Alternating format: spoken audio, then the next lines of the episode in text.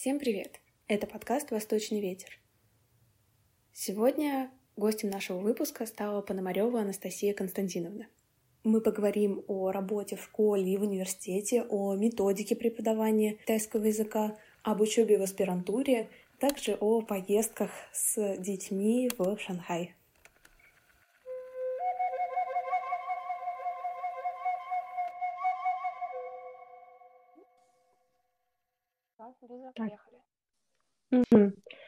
Итак, мы начнем, наверное, с самого первого вопроса, который мы задаем почти всем, потому что у всех эта история а, различается.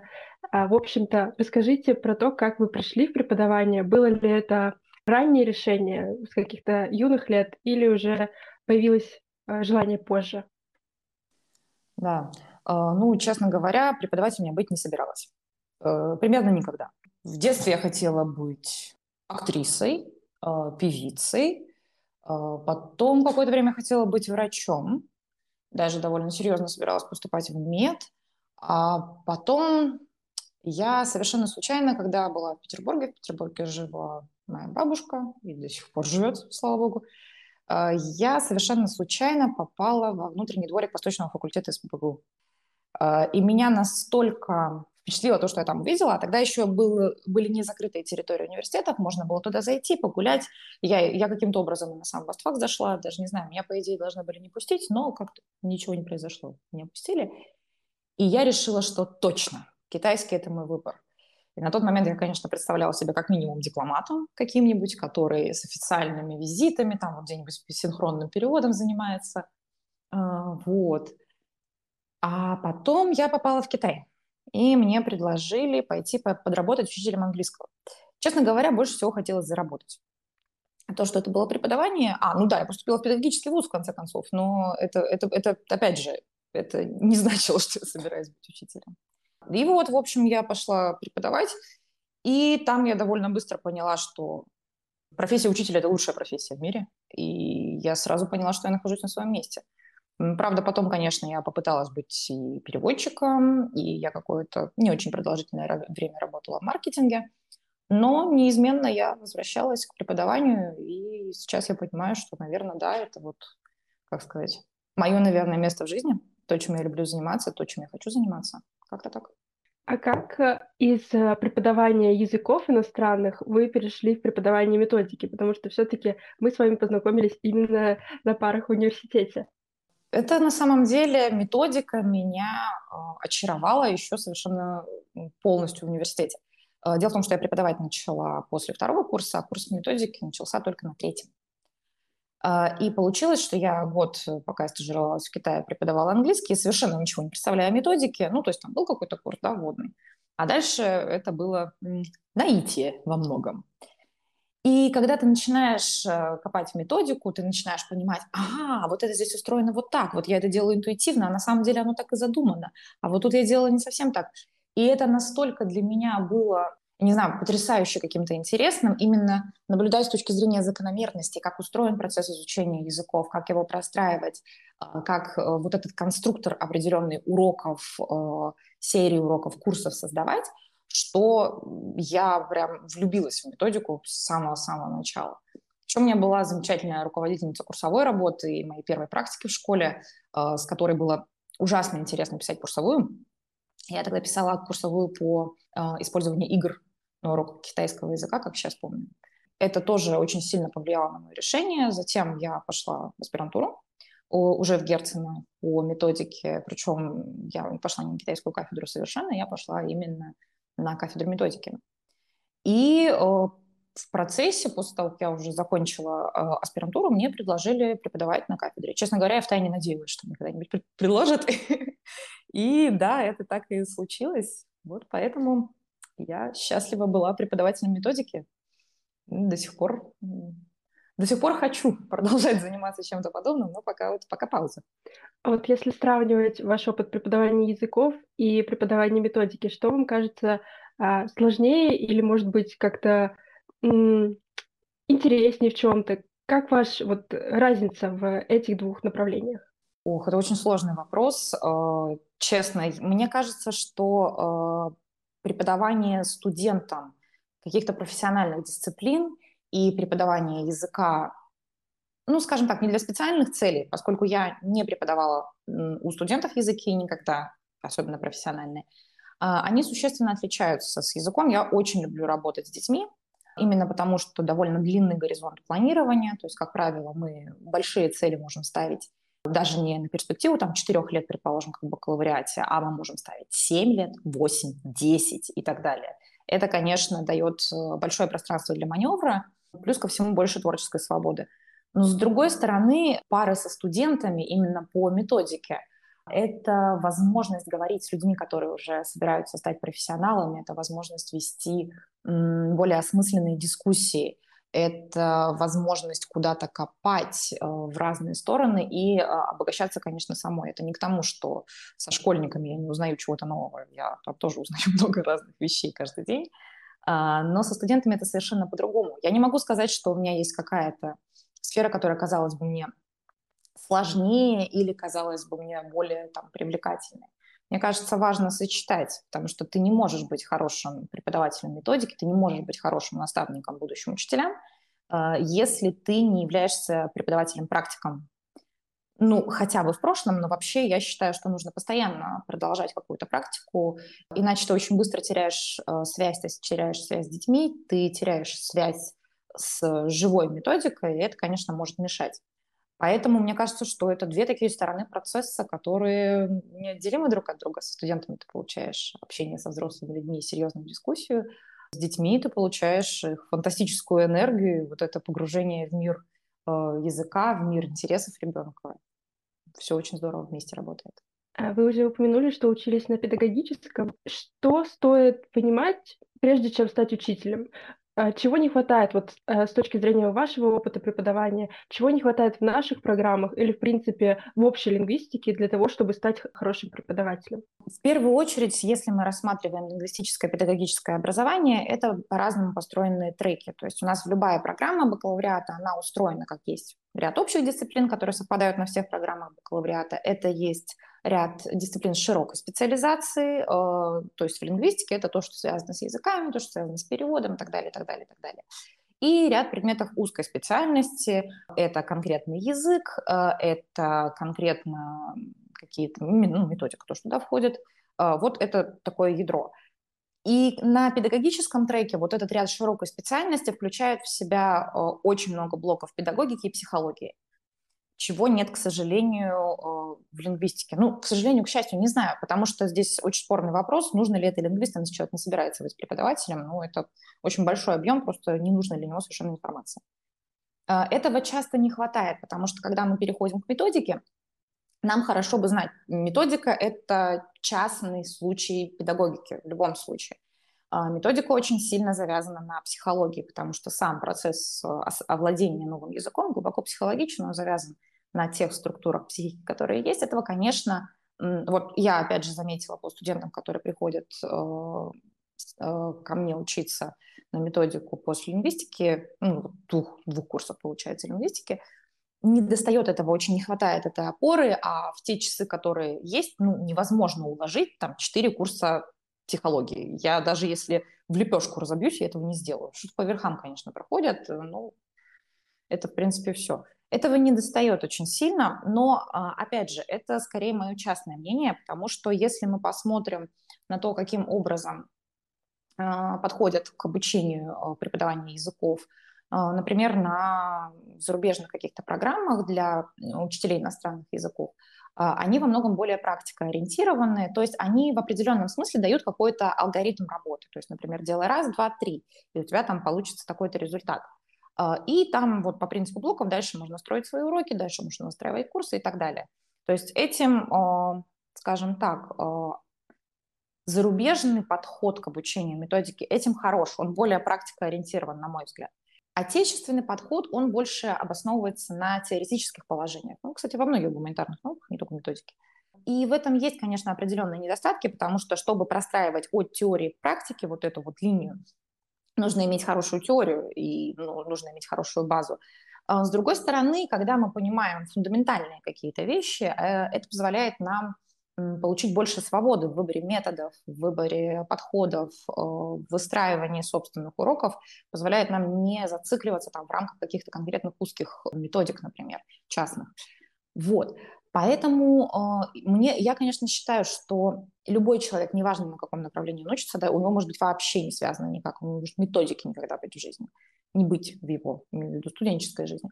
Но м, любой человек может пойти преподавать.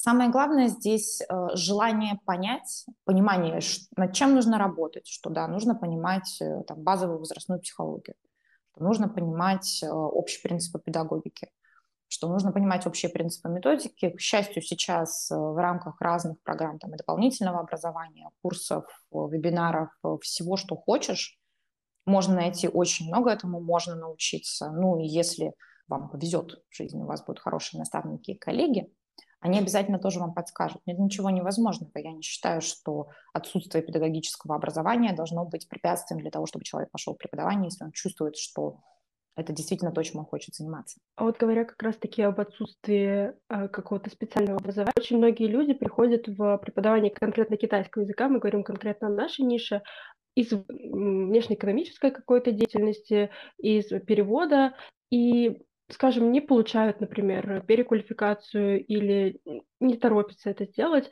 нужно ли им обязательно получать переквалификацию, или они могут набраться этого опыта э, как-то естественным а, образом осознать всю глубину и всеобъемлемость э, методики, в принципе, научиться как-то ловчиться методике? Смотрите, можно ли научиться методике вот, ну, эмпирически на опыте? Теоретически можно, но это будет несколько, опять же, ограниченное представление. Понимаете, в чем большая проблема вот людей, опять же, которые без педагогического образования приступают к преподаванию, что они часто переносят те модели, по которым их самих обучали, на обучение, а, опять же, разных возрастных групп, на обучение студентов с очень разными целями. Ведь люди приходят изучать китайский по разным причинам. Совершенно не все собираются связывать свою профессиональную деятельность с китайским. Дети вообще их э, родители отправили, а им хочется, чтобы им было интересно по возможности. Вот. И очень сложно, не обладая, не знаю, мне кажется, здесь не только методика, здесь нужно вот, таким педагогическим чутьем обладать некоторым, а, для того, чтобы это а, понимать и чувствовать. Методика, конечно, помогает, потому что она дает вполне, вполне понятные теоретические основы под это и позволяет э, понять, что то, как учили тебя, во-первых, это не единственный способ, во-вторых, возможно, не подходящий в данной ситуации. И самая большая проблема в этом. То есть мы потом получаем да, э, курсы, там, не знаю, для детей условных 7 лет по какому-нибудь великолепному Кондрашевскому. Я очень рада, что сейчас эта ситуация меняется, такого почти нет, это слава богу. А, но в целом такого было довольно много когда начинают вот по методике, по которой работают со взрослыми студентами, которые пришли профессионально изучать язык, а это подразумевает большой очень пласт там, какой, не знаю, теоретических дисциплин всяких разных, там, теор-грамматика, теор-фонетика, вот эти органы речевого аппарата в разрезе и прочие радости жизни. И непонятно, зачем это семилетнему ребенку, что он с этим делать будет. Мало того, что он не способен в силу, ну, просто в силу своего возрастного развития еще это понять, так еще и непонятно для чего. Вот с этим проблема. Но, опять же, э, все совершают ошибки. Совершать ошибки нормально. А самое главное, чтобы преподаватель как-то стремился к развитию. Если человек к развитию не стремится, если он хочет вот застыть в каком-то состоянии, что меня так научили 20 лет назад, и я так буду всех учить, ну, опять же, не хочу никого обидеть. Ну, давайте обидим всех. Ну, ну это не стоит человеку преподавать, наверное.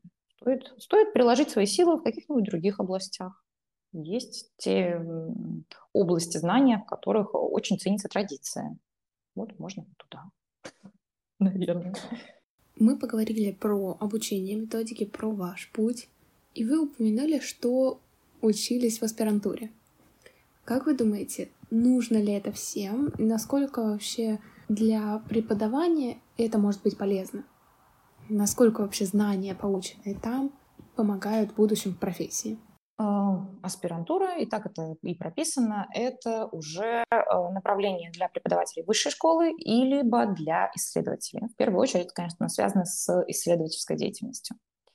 А, Мое решение пойти в аспирантуру было, опять же, то есть это было связано чисто с моей любовью к методике, с пониманием того, что в методике китайского языка на самом деле не паханное поле исследований. Можно исследовать и исследовать годами, защитить еще кучу-кучу диссертаций.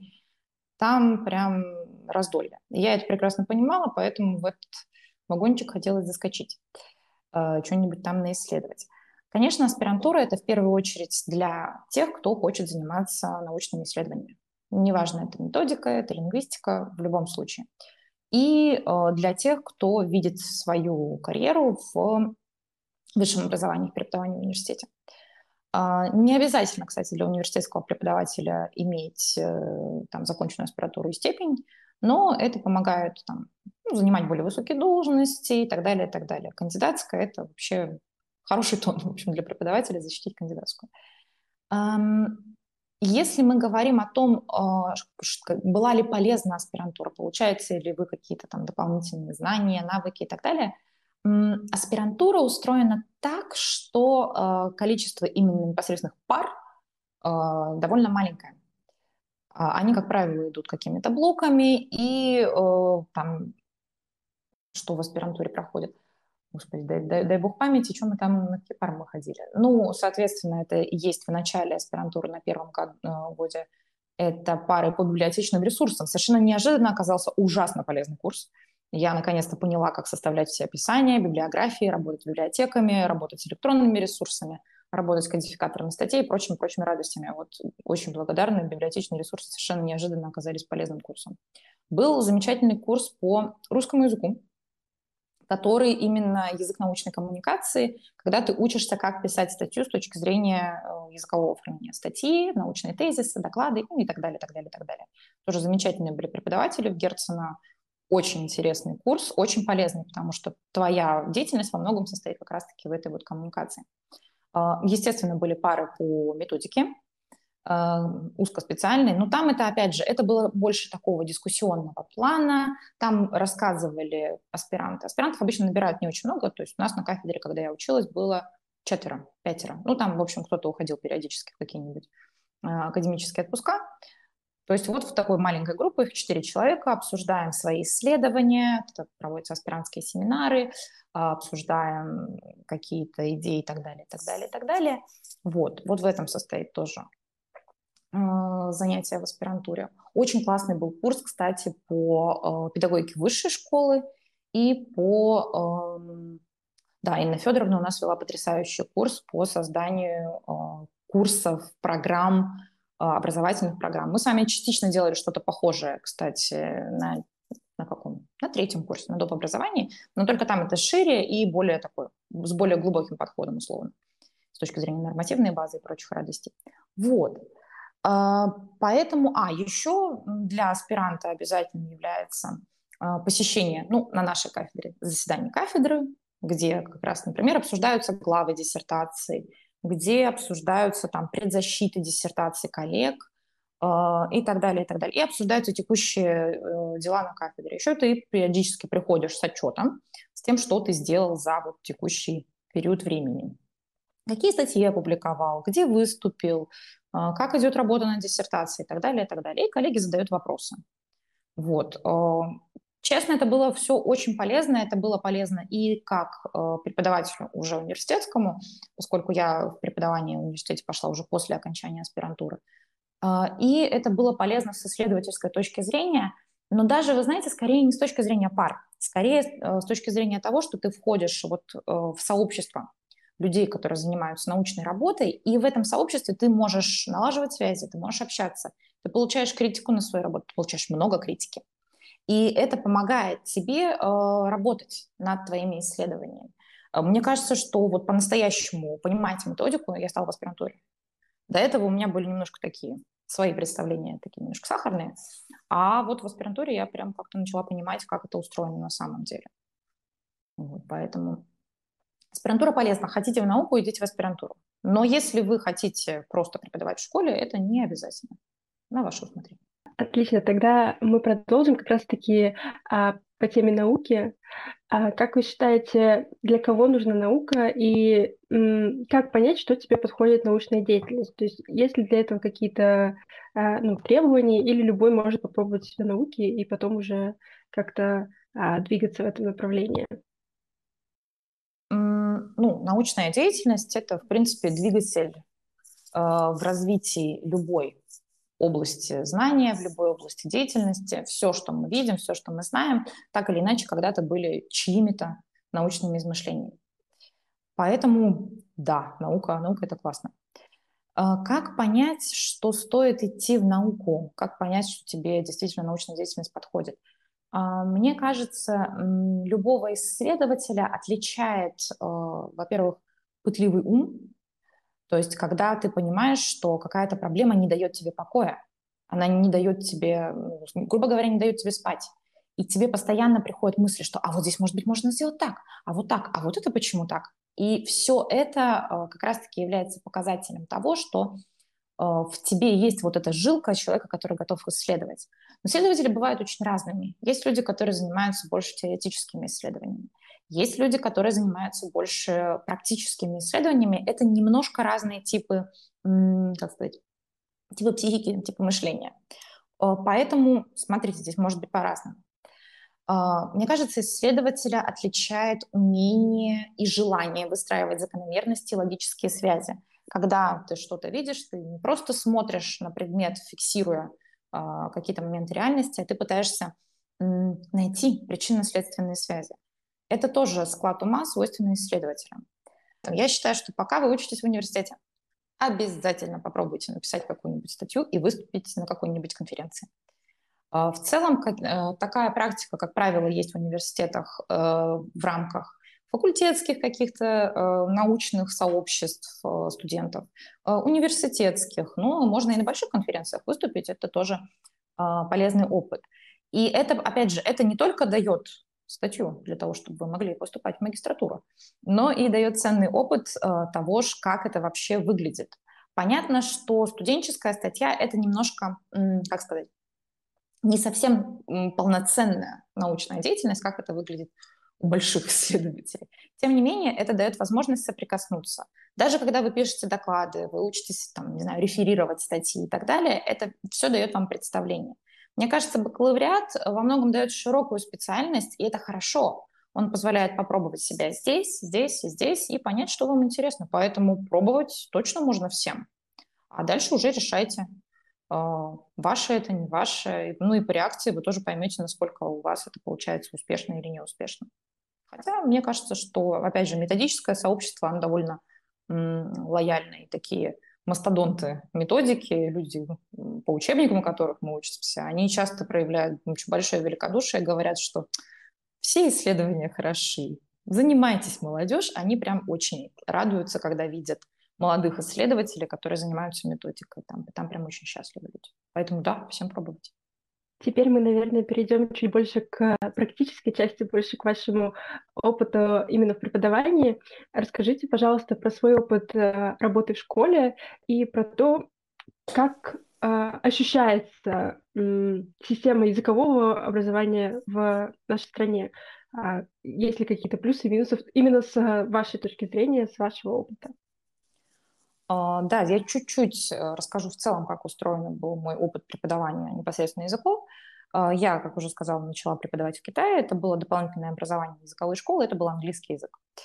А, затем я вернулась в Россию, э, и какое-то время я потом... Ну, я занималась переводом, я это довольно быстро бросила. Я преподавала в языковой школе в моем родном городе в Омске. А, тоже это было дополнительное образование, уже английский и китайский язык. Потом я переехала в Петербург, и здесь, опять же, благодаря моему обучению в аспирантуре, я познакомилась с Мариной Александровной, послушала вчера ваше интервью с Конецаной, очень здорово. А, вот, и вы, а, наверное, обратили внимание, какой там вдохновляющий человек, поэтому, когда я пошла на собеседование в 574-ю школу, я была абсолютно очарована. А еще там были э, классы со смартбордами. Я очень привыкла работать со смартбордами, была страшно удивлена, что в Петербурге это не везде есть. Вот, и я поняла, что да, я смогу здесь работать, э, и пошла работать э, в школу. Я отработала там 4 года. На мой взгляд, э, языковое образование в российских школах во многом опирается на несколько устаревшие методики. И это очень большая проблема, потому что, э, опять же, если, как человек, который знает методику, я знаю, что коммуникативная методика в России вообще-то существует с 80-х годов. Поэтому сказать, что это какие-то преподаватели старой школы, ну, не настолько они старой школы, чтобы не заставить э, появление коммуникативной методики. Но образование, система сама по себе довольно неповоротливая. Она очень сложно меняется, она очень сложно двигается. Поэтому часто в школах э, мы видим вот этот процесс очень тяжелого отхода от тех традиций, к которым э, учителя привыкли. И это самовоспроизводящаяся история, потому что приходят молодые педагоги, и они под влиянием старших коллег начинают делать то же самое. Это не значит, что не встречаются в школах действительно прекрасные преподаватели любого возраста, кстати. Это совершенно не зависит от того, молодой это педагог или опытный уже э, учитель, которые действительно горят своим делом, которые прекрасно преподают э, язык, в том числе китайский. С китайским, на мой взгляд, есть некоторая трудность, именно то, о чем я говорила, что, конечно, родители, когда они предлагают своим детям. Но они не предлагают, они то, что называется, отдают. Хотя мне очень не нравится в отношении детей термин «отдают», как будто это какая-то вещь. Это неправильно. Но получается, что ситуация какая-то такая, что они отдают их на китайский, дети не представляют ничего о китайском зачастую, и родители, в общем-то, тоже. И они начинают строить свои представления. Наверное, какой-то, да, они, я понимаю, что смотрят с какими-то благими намерениями, но там люди простраивают в первом классе линейку, опять же, до э, синхронного переводчика президента, и очень разочаровываются, если вдруг получается что-то идет не так. В этом, конечно, проблема. Почему я за то, чтобы э, вторые иностранные языки были в рамках системы доп. образования? Потому что мне кажется, что доп. образование как пространство свободного выбора, ну, опять же, здесь нужно про свободный выбор поговорить, насколько детям дается возможность это делать, это повысит качество этого дополнительного образования, когда будут приходить действительно дети, которым интересно, что-то можно попробовать, да, в начальной школе, да и в средней, да и в старшей, господи, в школе можно пробовать бесконечно. И да, и в таком случае с китайским языком в школах, мне кажется, станет лучше. Тем не менее, а, какие положительные стороны я вижу, когда дети занимаются а, целыми классами, как это устроено в 574 школе, там К-классы набираются, которые с первого класса занимаются китайским языком. Безусловно, дети, вот то самое, то, что ничего не знают о китайском, что им еще возможно, но не всегда. Не успели рассказать, что китайский это очень сложно. Не успели рассказать, что иероглифы это трудно. Им не успели рассказать, что тоны ужасно сложно произносить. Они вообще не знают, что такое тоны. Это прекрасно, потому что они совершенно не боятся мне очень э, забавно каждый раз, когда детей с первого класса начинается китайский, со второго английский, они говорят, ну не, китайский-то проще. Это же очевидно. И ужасно удивляет взрослых людей это каждый раз. А я говорю, ну да, так и есть. Вот китайский чудесный язык, очень простой. Иероглифика вообще система на письма будущего. Буквы эти ваши дурацкие, по-моему, уже. Uh, вот, ну, шутки шутками, но на самом деле у меня таких учеников очень много, которые прекрасно занимаются китайским и гораздо труднее им дается английский. Я раньше тоже думала, что так невозможно. Казалось легко. Ну и, конечно, работа в школе – это потрясающая отдача от детей, которую ты получаешь. Я, несмотря на то, что сейчас я не преподаю в школе, а, я общаюсь с очень многими своими учениками, с выпускниками уже, рассказывают, как, как у них устроена жизнь а, в данный момент. Поэтому это, конечно, все очень здорово.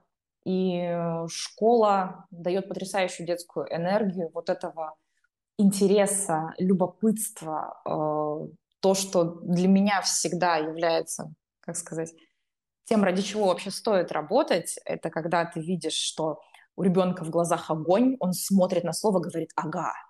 Э, если это иероглиф «огонь», а это иероглиф «машина», то это барабанная дробь, наверное, это поезд. И ты такой, да, это поезд. И вот именно когда в детях зарождается этот интерес, потрясающе, просто... Да вы, наверное, сами пробовали преподавать, и когда у детей случается совершить вот это маленькое свое открытие, это, это космос, честно. И в школе этого можно получать в огромных количествах. А, но вот опять же, для меня была проблема всегда то, что школа — это система. У меня есть в такой натуре что-то что бунтарское. Мне все время хочется что-то поменять, сломать, сделать по-другому. Я вообще все время хожу недовольная, что здесь можно сделать лучше так, здесь можно сделать лучше эдак. А школа очень тяжело двигается в этом плане. Какой бы, как, как бы, как бы не, не были многие, а, кто в этой школе работает, как бы не хотели они что-то существенно поменять, фундаментально. Далеко не всегда это удается. Вот. И для меня, конечно, это было очень, очень трудно. Но надо сказать, что это не только в школе, я когда в языковом центре работала, мне тоже все время хотелось все поменять. Но в языковых центрах так проще. Там я написала все новые программы по китайскому языку, сдала и уехала в Петербург.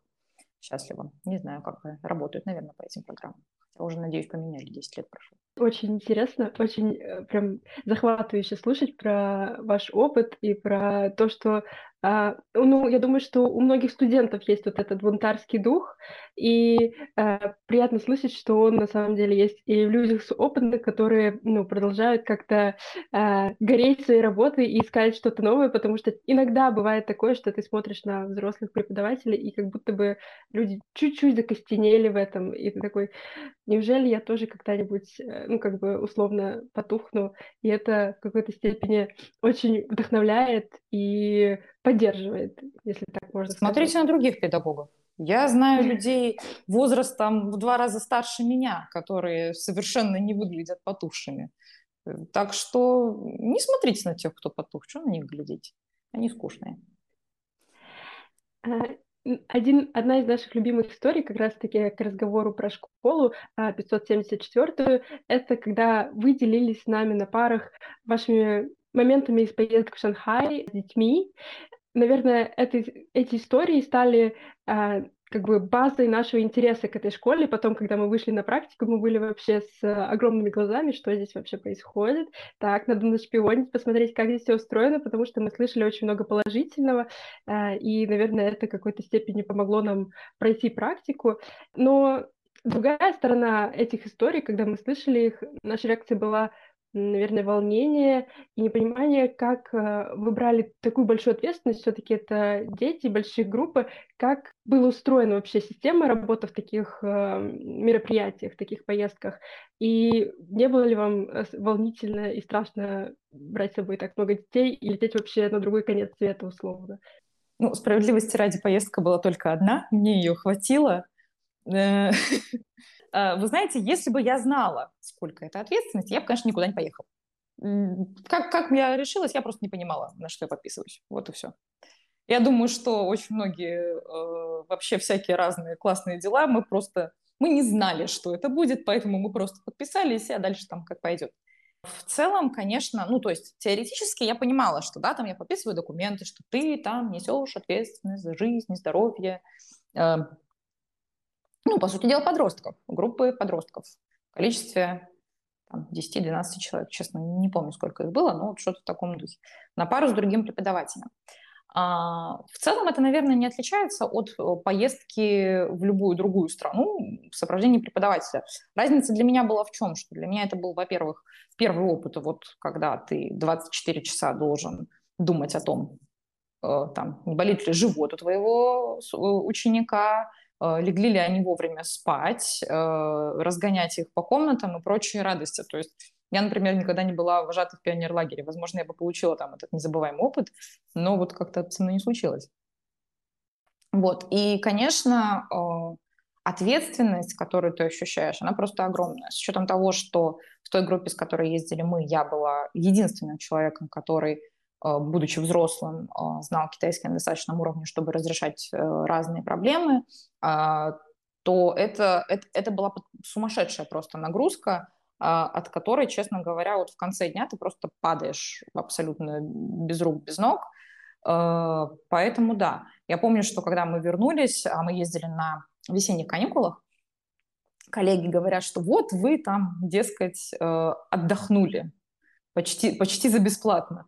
Я такая думаю, после такого отдыха можно мне, пожалуйста, еще 10 дней отпуска, потому что, ну, что такое школа на каникулах? Это все то же самое, только без уроков. Э, посидела, оформила отчетики, попил чаю с коллегами и пошло домой. Очень хорошо. А ты там носишься 24 часа э, с детьми. очень ответственно.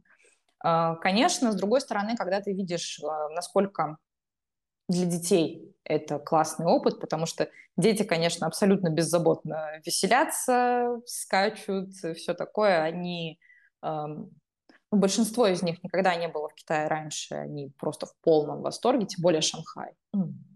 Шанхай, красота. Вот, а, это, это, конечно, сильно заряжает энергией, но, пожалуй, я такой опыт повторить не готова в своей жизни, очень большая ответственность. А, мне, мне сложновато. Я готова работать с детьми в рамках вот, уроков каких-то, но мне очень трудно с ними в рамках вот нахождения вместе на протяжении долгого времени. Тяжело, тяжело. Всем, я, я поэтому всем родителям очень к ним э, с пониманием после этого относиться стала, даже с большим, чем до этого. Им сложно, их надо пытаться понять, не ругаться с ними. А есть ли у вас э, любимые истории из поездки или в целом из э, работы с детьми в школе, в центре языковом? Да, мне всегда очень нравится, как непосредственно дети на что-то реагируют. Э, я обожаю их реакции. Честно, никогда не обижаюсь, потому что, ну, ну зачем обижаться?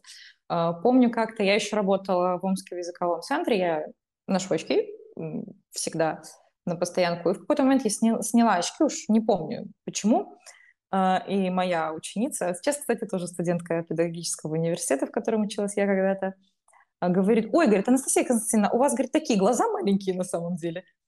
А, я думаю, хорошо. Я говорю, это комплимент. Нет, просто заметила. Спасибо, понятно. Или другой раз я, я покрасилась в блондинку. Тоже мой ученик уже сейчас в старшей школе учится, тогда он учился в пятом классе, что ли. Он смотрит, говорит, да, говорит Анастасия Константиновна, раньше вам, конечно, было лучше с другим цветом волос. Абсолютно тоже на голубом глазу идет дальше. Я такая, хорошо. Другая ученица мне говорит, Анастасия Константиновна, вы замужем? Я говорю, нет. А она такая, в смысле? Вам же уже столько лет. Вы уже должны быть замужем.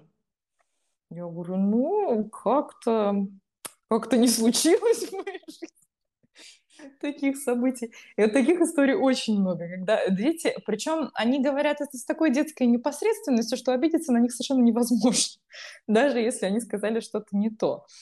Э, очень весело потом детям это припоминать, конечно, когда они подрастают. Помнишь, помнишь такую историю? Они такие, ой, Анастасия Константиновна, не ведал, что творю. Вот. Поэтому да. Еще, кстати, а, у меня есть очень поучительная история по поводу родителей, потому что я знаю, что многие молодые педагоги довольно сильно опасаются родителей, сложные, сложности испытывают в выстраивании коммуникации с ними. А если ты, например, работаешь с маленькими детьми, то работа с родителями – это обязательная часть э, твоей работы. Это просто повышает эффективность э, обучения, и неважно, в дополнительном образовании вы работаете, в основной школе, в любом случае. И я помню, как я, когда только первый год работала в языковом центре, проводила встречу с родителями, что-то типа собрания установочного, и там сидел один папа, э, который на меня очень так скептически смотрел. Примерно все собрание мне было на тот момент 20, 21, кажется, год. Ну, то есть совсем молодая еще девушка. И он такой смотрит на меня, смотрит все э, собрание, потом говорит, а, Анастасия Костина, а вам лет-то сколько? Таким, ну, вы понимаете, да, с какой было интонацией сказано. Я говорю, да, мне 21 год. А что? Какие проблемы? Он такой говорит, да нет, да нет, я только за молодых педагогов. Ну, тут э, менеджер, которая со мной вместе проводила собрание, сказала, что Анастасия Константиновна вообще человек уже с опытом, преподававший за рубежом и так далее, и так далее. Она там меня маленько выручила. Ну, в общем, я, честно говоря, подумала, что он меня не взлюбил с самого начала, что все против меня. Ну, мне надо увольняться. Я еще не провела ни одного урока в этом центре. Я уже думаю, что все, моя карьера, в принципе, на этом закончена. Эм, после чего я начинаю вести эту группу английского языка. Это были дети, которые только начинают изучать английский язык, соответственно, там первый класс, ну, поскольку топ образование. Вот. Э, и где-то там к Новому году там приходит этот же папочка с вот таким, без преувеличения, букетом цветов, очень душевно меня поздравляет с Новым годом, говорит о том, что спасибо, что там вы занимаетесь с ребенком, что ребенку очень интересно и так далее, и так далее. Но самое смешное, что я три года работала, прекрасные были взаимоотношения и с папой, ну, там с мамой потом познакомилась, ученика. Самое интересное, я с этим учеником занимаюсь до сих пор. Он уже учится в 10 классе, тогда он учился в первом. У нас прекрасные взаимоотношения и с родителями, ну и с самим ребенком тоже. Uh, поэтому не нужно сразу же думать и принимать на свой счет то, что говорят родители. В них иногда говорит страх, в них иногда говорит неуверенность. Очень разные-разные вещи. Будьте спокойны и уверены в том, что вы делаете. Если вы делаете свою работу хорошо, не заметить этого невозможно.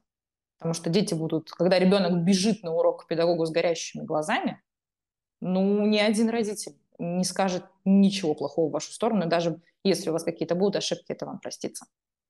Вот такая история. Очень очень поддерживающее. Мне кажется, слово поддерживающее буду говорить на протяжении всего нашего подкаста, потому что очень приятно слышать а, как бы про опыт перенимать, немножечко подворовать личность себе на стать классным преподавателем. Подворовать вот. личность — это святое. У меня, наверное, будет последний вопрос. Как все-таки вы перебороли этот страх перед началом преподавания?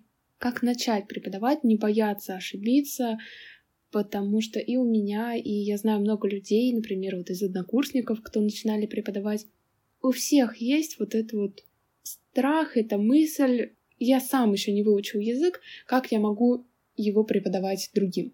Как в себе это пересилить и как стать классным, хорошим преподавателем? Как не бояться совершать ошибки? Как вот вы боролись с такими, можно сказать, человеческими страхами и волнениями, которые, наверное, у всех есть в начале пути? Я с этим до сих пор борюсь и не всегда побеждаю, к слову. Слушайте, ну, а, все мы боимся, всем нам страшно что-то сделать не так. А, а язык, ну что такое выучить язык? Когда вы почувствуете, что вы его будете знать? Я до сих пор не чувствую. Не знаю, когда это придет. Может быть, никогда. Говорят, что никогда. А, что важно по-настоящему в работе с... Неважно, вы работаете с детьми или со взрослыми. Очень важна любовь к собственному делу. Я, кстати, вот воспринимаю себя как китаиста, наверное, в меньшей степени. Я больше воспринимаю себя как учителя, как педагог, как преподаватель. Э, наверное, если бы я выучила не китайский, а э, сопромат, я бы преподавала сопромат с той же самой отдачей.